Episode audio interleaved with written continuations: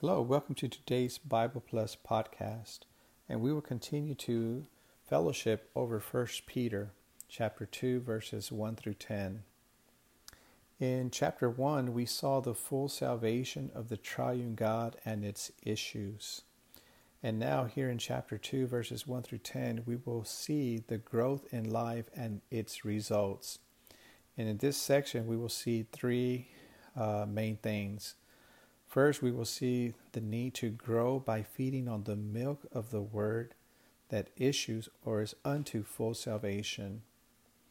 To begin, uh, 1 Peter 1, 2 1 tells us of the need to put away five negative things. The verse says, putting away all malice and all guile and hypocrisies and envyings and all evil speakings here, Peter begins by telling us to put away the malice, the guile, hypocrisies, envyings, and evil speakings. And according to this, this uh, sequence of these five matters, we see that malice is the root of all evil speaking, and evil speaking is the expression of malice. So here we see a development from malice toward evil speaking, in which guile, hypocrisies, and envyings are like three downward steps. It is with this in mind that there is the need to desire or long for the guileless milk of the word. 1 Peter 2 2 tells us, As newborn babes, long for the guileless milk of the word, that by it you may grow unto salvation. So here we see first we are born through regeneration to be a newborn babe. And then, as a newborn babe, uh, we need to grow in the divine life by being nourished with the spiritual milk of the word which issues in full salvation. Uh, the guileless in verse 2 is guileless in contrast to the guile in verse 1. So the guileless milk of the word is milk without false purpose and without any other goal but to nourish the soul. So, a question what can swallow up or eliminate our guile in our inner being? The only thing that can eliminate any malice and guile in our inner being is the nourishment contained in the guileless milk of the Word. So the milk of the Word is like an antibiotic, and this antibiotic eliminates the guile in our inner being. So therefore, the milk of the Word is a guileless milk. Also, we should desire the guileless milk of the Word it to receive nourishment so that we may grow a lot of Christians uh, have this concept that to grow is to gain more knowledge, but this concept is so um, contrary to what the New Testament reveals. The New Testament reveals that spiritual growth is the increase of the divine life. Knowledge uh, does not help us to increase in the measure of the divine life. Um, as an example, we see uh, uh, we can use uh, the matter of the children's growth. Uh, to grow, uh, the only way they can grow is by uh, being nourished with milk. like an infant, it has to drink milk, and it has to have a healthy diet. And if, if it's if he receives the milk daily, he will gradually grow.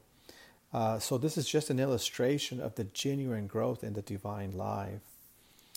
Also, in verse 3, we see that uh, the Apostle Peter was certain that the ones to whom he was writing had been saved and regenerated, but he was not so sure that they had tasted that the Lord is good.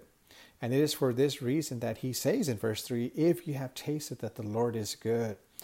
Here, Peter seems to indicate that if we have tasted that the Lord is good, we shall surely long for the milk of the word.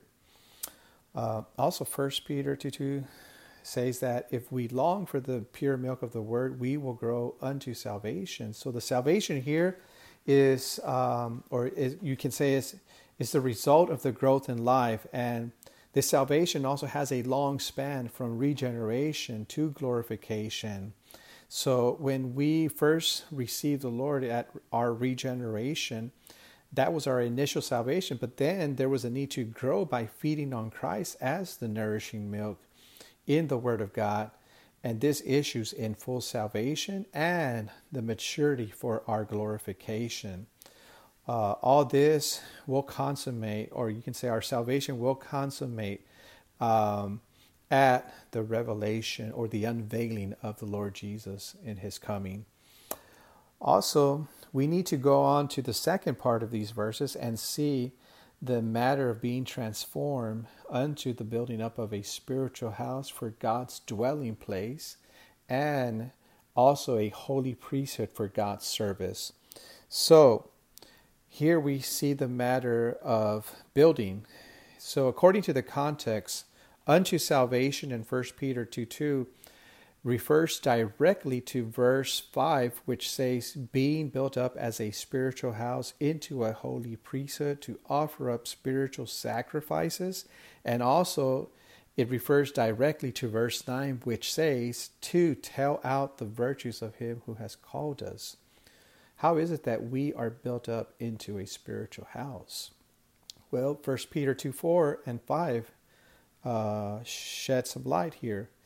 It says, coming to him, a living stone.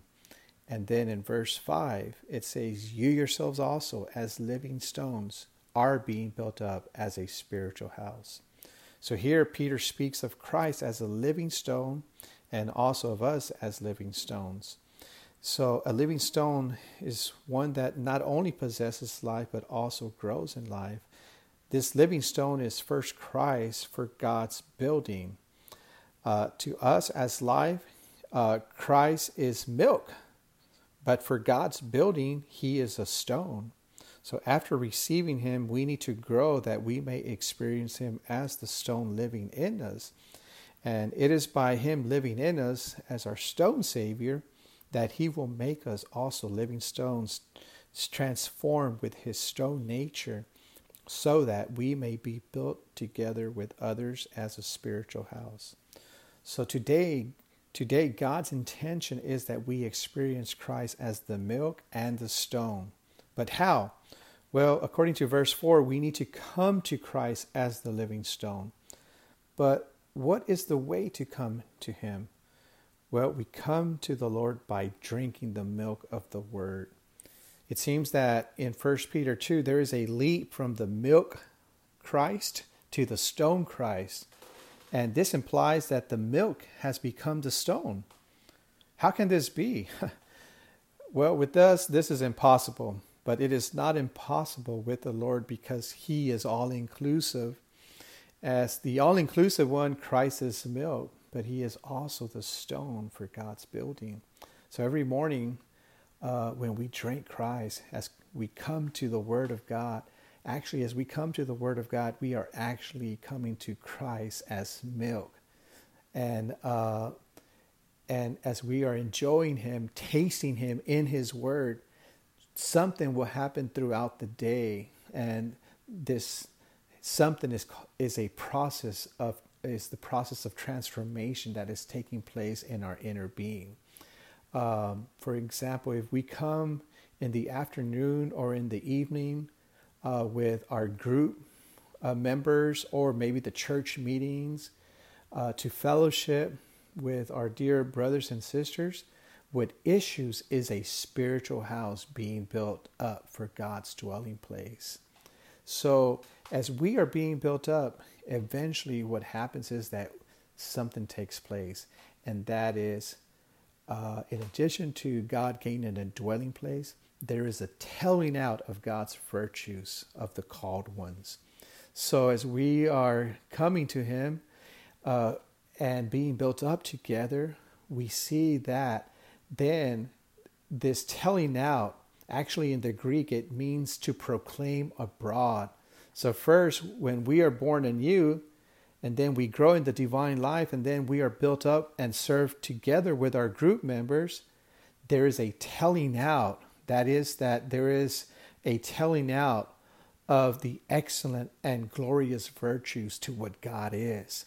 And uh, the marvelous light of God consummates in His glory.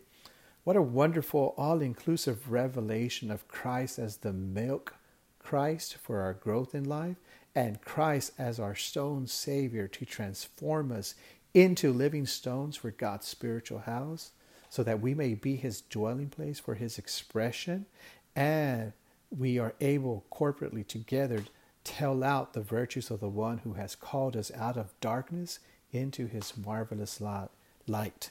May the Lord bless our coming to him. Amen.